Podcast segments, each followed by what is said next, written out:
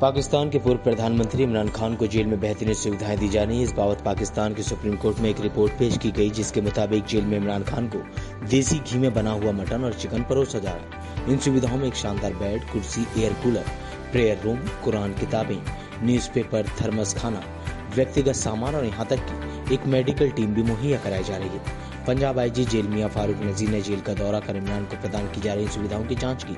Jail अधिकारियों के मुताबिक जेल में Imran Khan, western toilet, wash basin, खजूर, शहद, टिश्यू पेपर और इत्र का भी इस्तेमाल कर रहे हैं।